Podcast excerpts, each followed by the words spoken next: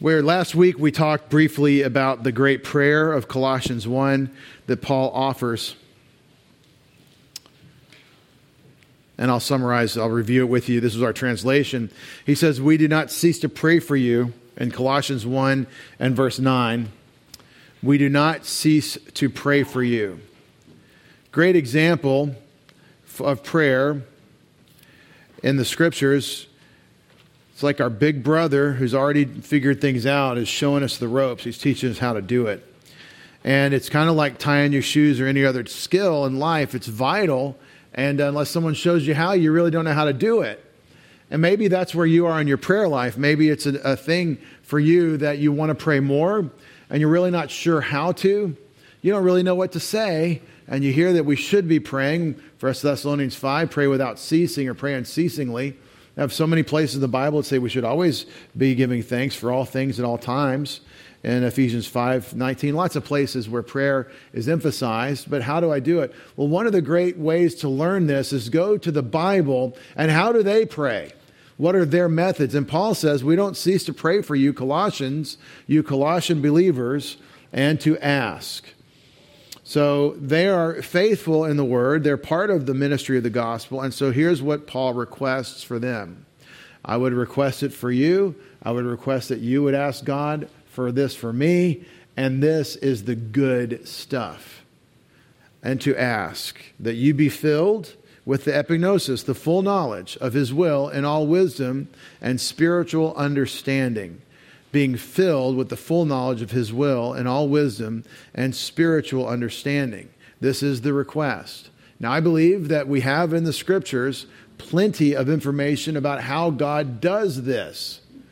I don't think it is mere mysticism that you just kind of tarry and then God gives you uh, new information. I don't think that's what's happening at all. But there is a lot that God has locked away for us to uncover in His Word. And in the time in which we live, this is going to be the avenue for you to have the heart and the attitude that God has for you to think what He thinks, to know what He wants you to know, being filled with spiritual knowledge so that you're able to apply it spiritually is going to be an engagement with God's Word, even as Paul is writing the scriptures here, that you be filled with the full knowledge of his will, so that that filling has a purpose and it is a so that you will walk. Now, notice you have the intake of the word or the intake of the information, and I contend through the word, and then you have the application in the walk now, it's all personal. It's all personal engagement with God. It's all spiritually empowered by God the Holy Spirit. But there's an information, an epignosis information content, and then there's an application, walking con, uh, portion to this that you walk worthy of the Lord. And why? To please Him in all respects. Now, don't be a, a sophomoric theologian emphasis on the moros part of that. Don't be a fool and say, well, we already are pleasing to God in all respects because we have Christ, and so you just don't understand your position in Christ. Don't do that. With the scriptures, you believers in a personal relationship with God need to make your choices on the basis of what does please God versus what doesn't please God. Yes, positionally in Christ, you are propitious. God is satisfied with you, or He's propitious with you. He's satisfied with you, and you are acceptable to Him, and you are well pleasing to Him in Christ. That's your position. But Paul isn't talking about resting simply on position, he's talking about people in Christ who need to walk worthy. And the way you do that is you think about being pleasing to the one who loves you and saved you. It's the obvious no brainer creator creature distinction. God is God, I am not. He's the one that's righteous and has the best ideas. I'm not, and I need to seek to be pleasing to Him.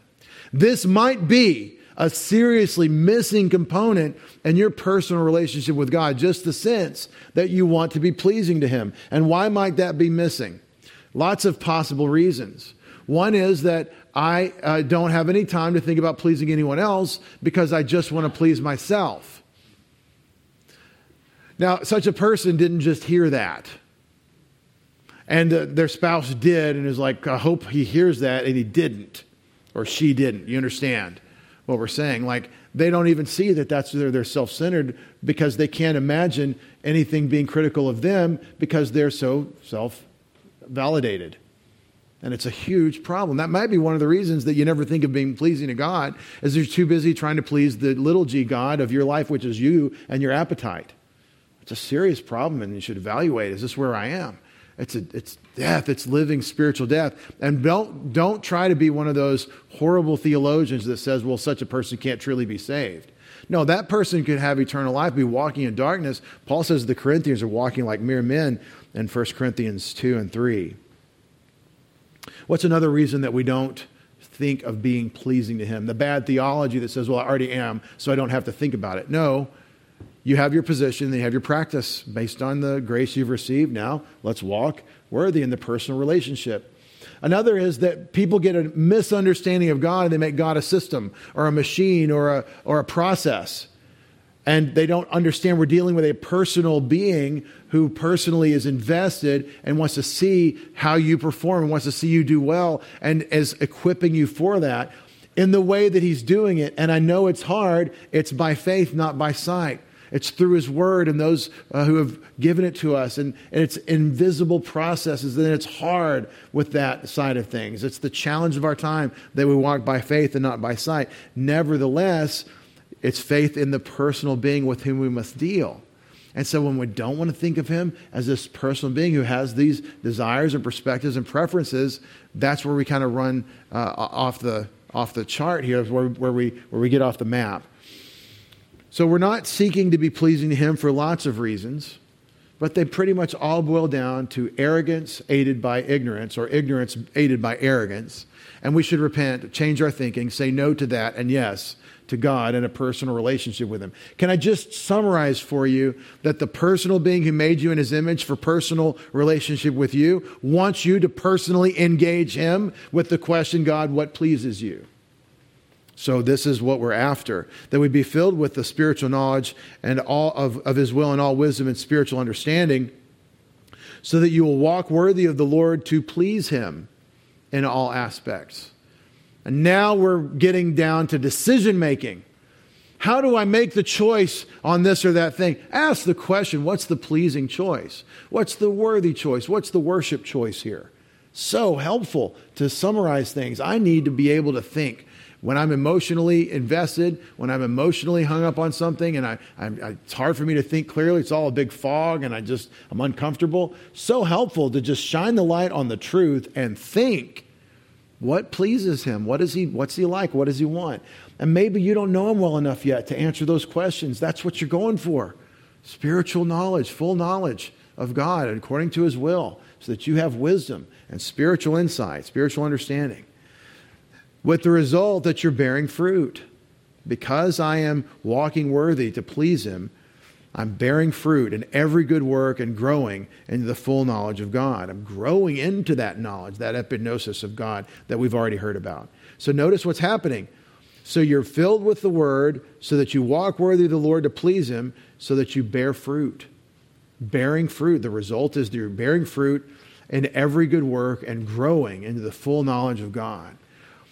Now, some of you were uh, raised spiritually with the idea that uh, you can never quite be pleasing to God, but uh, if, you, if you come to church and you take the sacraments, you can eventually become pleasing to God. That's how some of you were raised spiritually and even confirmed in that heresy.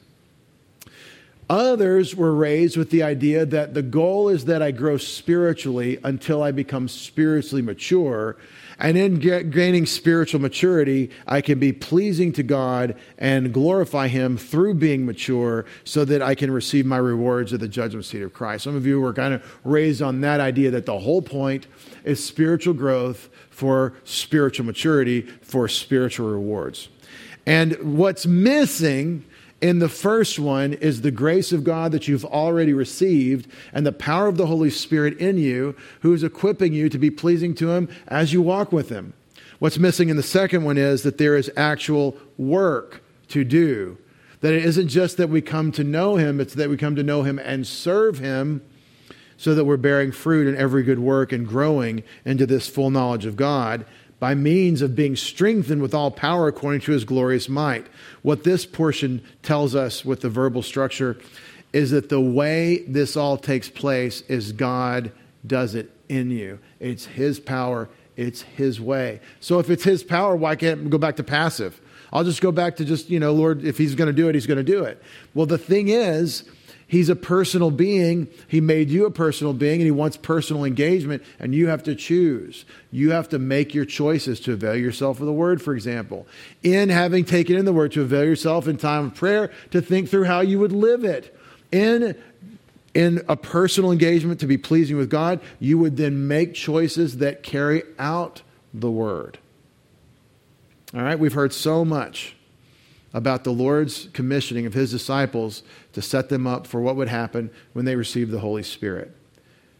Matthew 28, Luke 24, Acts 1, Mark 16, John 21. I can show you how it connects, how John 21, when, he talks, when Jesus talks to Peter, connects to this. The commissioning of the disciples, the last words of Jesus, and all the gospel presentations, all four gospels, and Acts, setting the disciples up for when they receive the Spirit going to do the work that is building the church, to make disciples of the nations. You've heard and you've heard and you've heard, and we've done some. Do you understand that you have the Holy Spirit because you have a mission?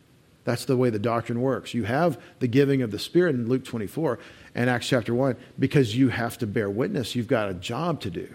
You don't have the Holy Spirit because, oh, that's nice oh, we've got the Holy Spirit. No, He's got a mission for you to conduct. And the more attention you pay to the Word of God, the more this will be real to you. And I'm not meaning to make you feel guilty if you're not part of this work. I'm just saying that's what we're here for. And you should feel like you're wasting your life. That's not guilt. That's something uh, a little more powerful, I think, than artificial guilt. Don't waste your life on you when you've got a mission that God has invited you into his works. Hopefully, you understand all these passages and these doctrines about the mission, about the work that God's given us to do. All right, so how do we bring that into our experience? I've got the doctrine, now what do I do? We ask God in prayer. We get about his work toward others in that mission. He says, make disciples of the nations. Okay, that's evangelism, baptizing and evangelism. That's teaching them to keep all that Jesus commanded. That's, that's the, the, the instruction phase of the, of the work of the body of Christ. I need to be in prayer for those things and be engaged uh, when, when people are in my life that need to come to Christ or having believed they need to grow in the Word. And I can engage in prayer, and that's how I'll do it. That's the good work that He calls us to do. What about other opportunities that you might have to personally engage in these works? You've got the doctrine of the mission. You've got biblical doctrine of spiritual gifts feeds right into the mission. How do you fit into building up the body of Christ? You know what the church is, the body of Christ. It's all believers in this age.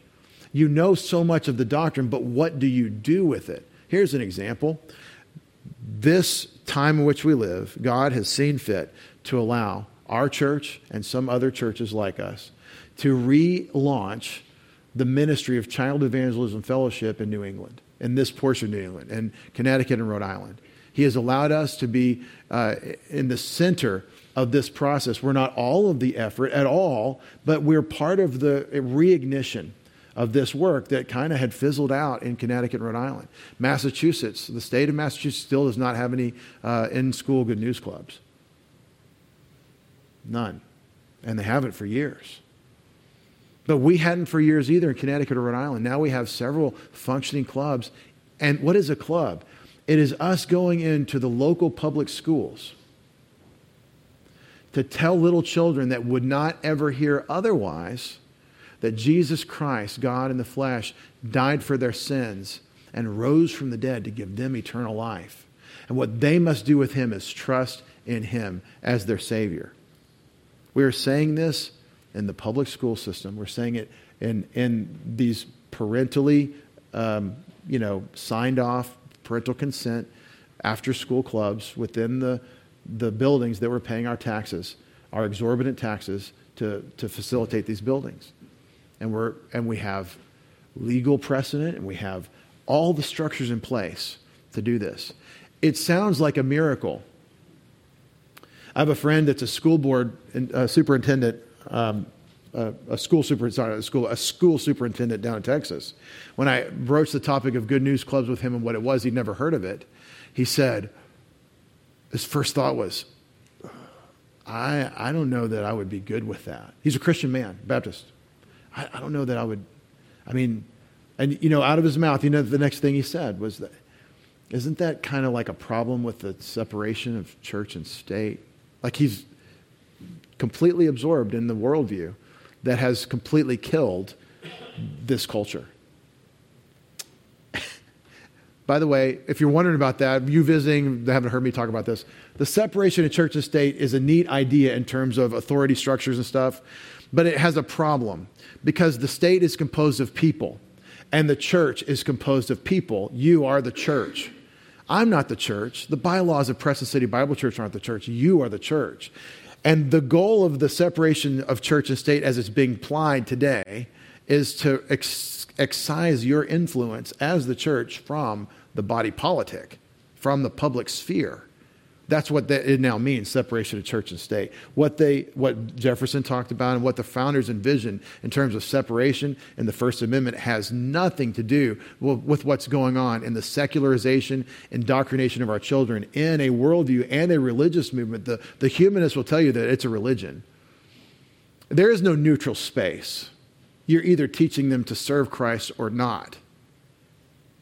And that's where we are. That's our culture is what's happened because we believe in this, this lie of the neutral space. And I'm not mad about it. I'm not bitter. It might sound a little bitter about it. It's, I just love my country. And I'm, I'm scandalized by the fact that it's been so poisoned. But here we are in the schools. And even the, the fellow down in Texas, he's like, I'm, um, I don't know about that. I'm like, but you know, you know, we've got a commission. Well, that's for the church. All right, I'm telling you this as an application because you've got the mission You've got the gospel, and those that don't receive Christ are headed to an eternal separation from God, described as the lake of fire, prepared for Satan and his fallen angels. That is the destiny of all those whose names are not written in the Lamb's book of life. It isn't the focal doctrine of the scriptures. It isn't really taught in a whole lot of different places, but it is the eternal destiny of all those who are in Adam and not in Christ. Doesn't matter how much money you give, what kind of a good person you were, what kind of charities you ran, what kind of orphanages you started. All the good works amount to filthy rags in God's sight because that's what our righteous deeds are. The issue is the gospel of Christ and the righteousness of God. And we have this message. And here in blighted, darkened, benighted New England, we are saying this to children in schools. There are two school districts that I know of with multiple elementary schools within not much driving distance from us. One of them is Norwich that is saying we are ready for four more good news clubs. Does anybody have any teams? Are there any churches to take these on? We have a plentiful harvest and the workers are few. And I've been, I haven't been in a while. Before COVID and a few years before that, I was more heavily involved with the club that Matt and Jamie run in Norwich at the Veterans Memorial School. That's how we met the Pierre Pauls, brought them into our church and our church family. Being involved with that, I witnessed. I witnessed children en masse professing faith in Jesus Christ, having understood a clear gospel presentation. Dozens every year. Dozens of elementary school children. Many of whom, many of whose parents put them in the club because it was another after school daycare thing that they could have, you know, give the state more of their kids more time with, like, because it's, a, it's after school care. Hey, give them to me. We'll do it.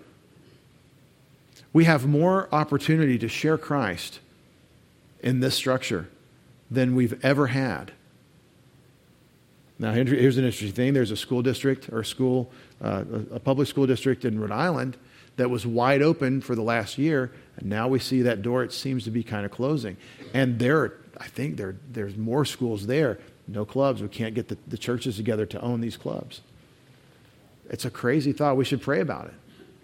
But see, this would be a clear application of what we're reading here. What is our mission? What are we here for? What does the scriptures tell us? What do the scriptures tell us about our assets, about our responsibilities, about the whole thing in this mission? And how would we put it into practice? How would we bear fruit in every good work, growing to the full knowledge of God?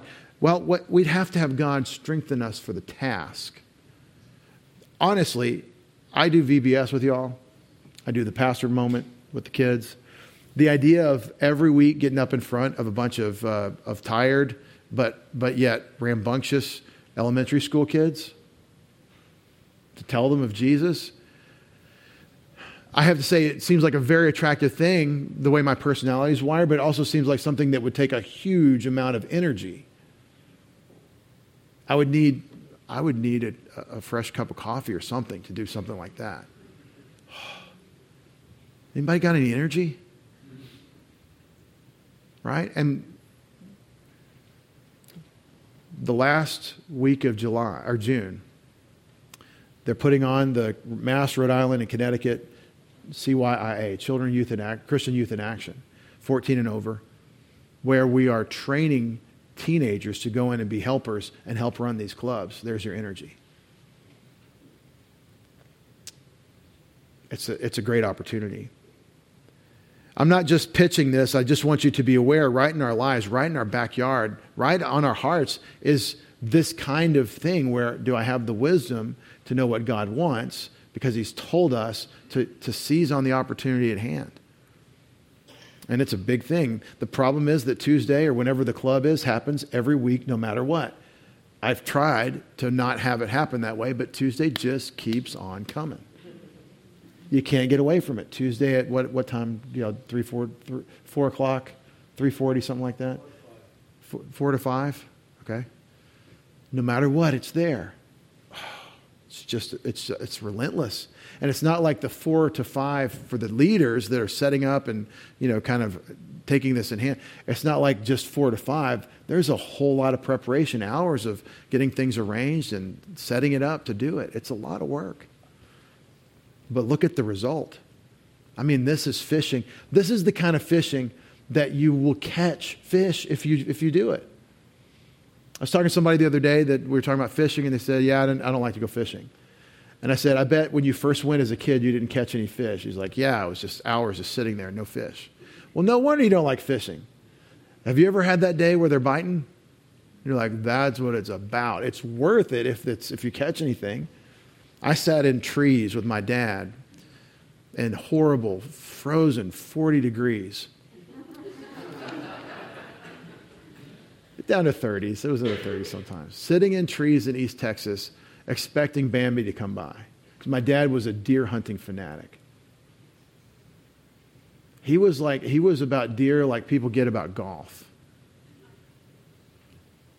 The whole year, I remember I, my dad was so into deer hunting that in my seventh grade um, research paper I had to write, it was, a, it was like a research you know, baby thesis for seventh grade. I wrote on different techniques of rattling whitetails to get their attention with, with antlers.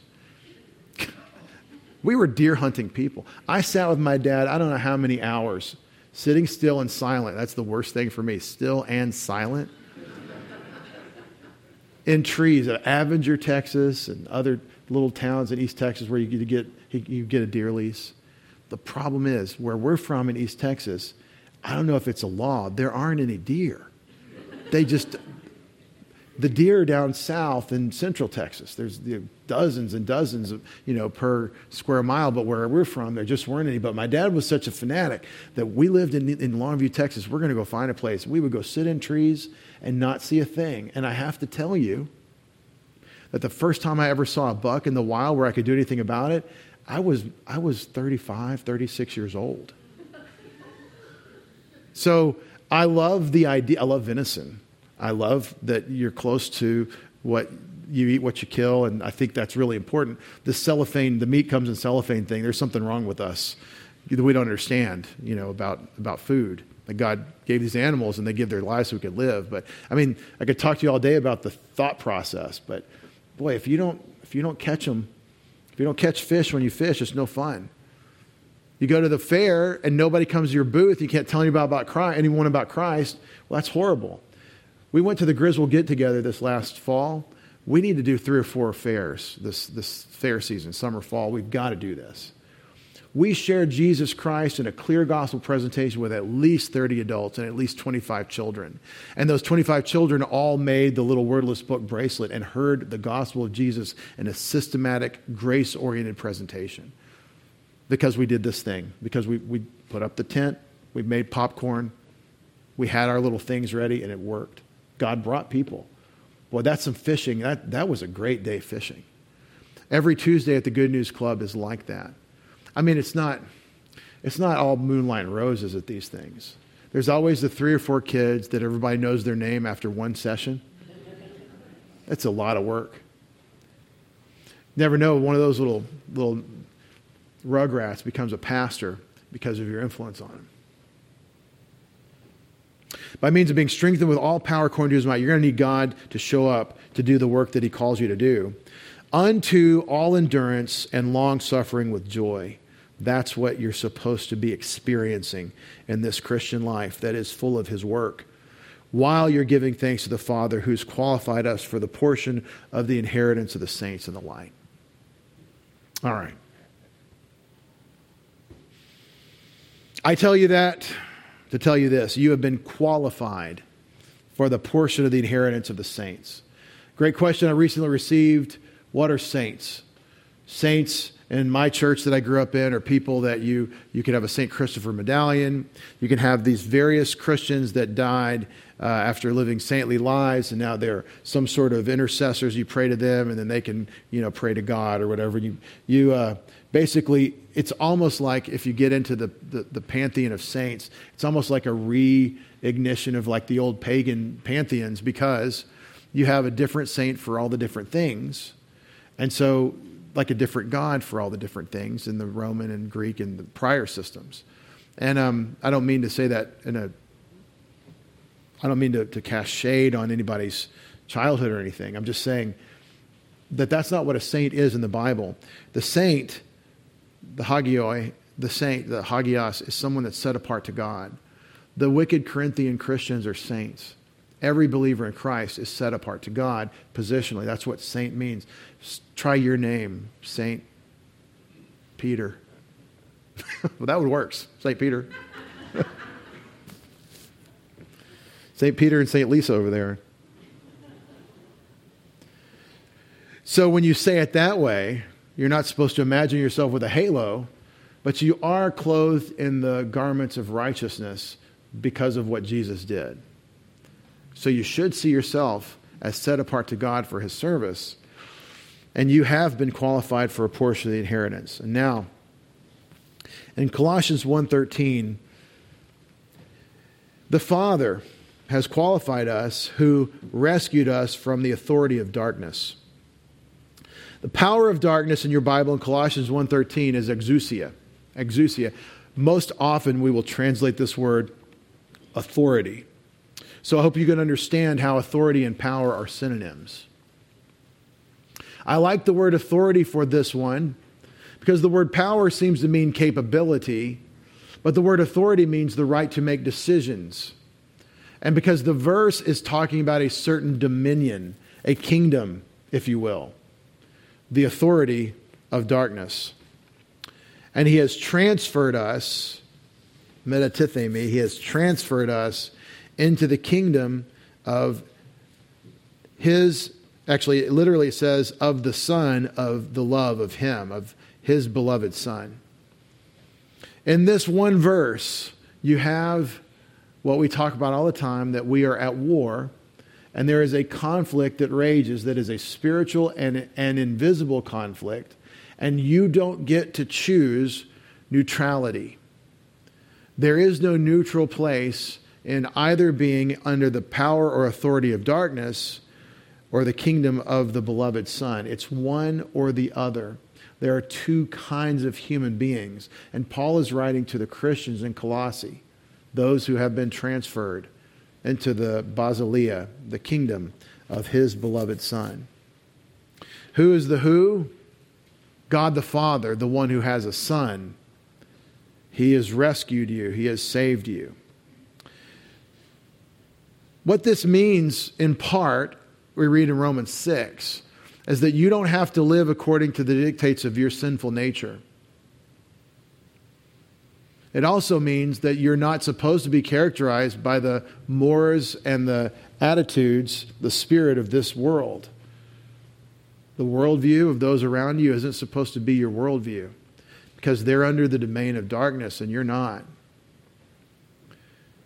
Ephesians chapter 2, verse 2 the spirit that works in the sons of disobedience. This worldview, this spirit is not binding on you. You've been freed. Not only do you have to, or not only are you not beholden to your sinful tendencies of disobedience of God, and that means sexually, you don't have to commit sexual sins. Even if you feel like it, you don't have to. God said not to. But I feel like it. Yeah, right. We all have sinful tendencies that we feel like. You don't have to. But, but that defines what I am. It doesn't. We're sinners saved by grace. If you have Christ, don't let the world, with its lies about your tendencies, re enslave you to those tendencies. You can just serve God and freedom, and you don't have to let the world speak to it. But the only way is if you're in the Word, as we've read in verse 9. He's transferred us. This is your status. Now, this verse will be taken to mean that we're in the kingdom and Jesus is on the throne of David in heaven at the right hand of the Father, and I disagree with that with all my heart. We are looking for a coming kingdom, but we already belong to it. Already not, not yet language is often used to describe our circumstance, but those who generally use it, like George Eldon Ladd, will say that we are already in the kingdom and that it's already being expressed. And, but it's not yet fully here. And the problem with that is that the king is not present and he is not seated on his throne. He's not taken by conquest what he will take, this planet Earth. And we still have this problem of the domain of darkness. Let's don't get ahead of ourselves into what we call an overrealized eschatology and say, oh, this is great, we're in the kingdom. No, we're looking for the promised, prophesied coming kingdom. And Abraham and all those like him are going to be resurrected to enjoy it. That's what we're talking about when we talk about the coming kingdom. But you belong to it now. You're agents of it while it is in abeyance, and you're looking for it and recruiting those who will join us in it. In Colossians 1:14, in him in Christ we have redemption, the forgiveness of sins. This forgiveness of sins means that you in Christ have a new political identity. The topic is citizenship. Whereas before you were a citizen of a dark state, enemy of God, at enmity with God. And the truth is that now you have been transferred into the kingdom of the beloved Son. So that is your new political identity, if you will. Pardon the expression political. We have a secondary citizenship as human beings in the world living under the nations. But remember what Satan said to Jesus in Luke chapter 4 all these kingdoms of the earth have been given to me, and I can do whatever I want with them. Jesus didn't rebuke Satan for saying that. He rebuked Satan for offering the kingdoms through, through, through Jesus worshiping him. You should worship God alone. See, Satan isn't wrong when he says, These kingdoms are in my grasp. Yes, we have a secondary citizenship, but it's only secondary. And we really need to focus on that primary citizenship. You've been transferred out of the authority of darkness to the kingdom of his beloved Son. Now, what does that do for you? It doesn't take you out of political processes in, the, in, in your culture. No. But it prioritizes for you. Yes, I need to be part of this political process. Yes, I'm going to vote, I'm going to advocate for something I think is right, for whatever candidate I think in whatever political way. That's fine, absolutely. But that's not the mission it's easy to lose track of this. In your participation, I participated in our government in a way some of you have. I got to be a, a federal employee in the largest bureaucracy in the world. No offense, Navy. That's the United States Army. I don't know if that's true. That's what they told us. They told us a lot of things. It's a pretty big bureaucracy. I served at Fort Hood, Texas, in the largest military installation in the free world outside of Killeen, Texas. What's all that wide open space in Texas for? Tanks. Tanks driving over blue bonnets. I don't know if it gets any better than that, you know.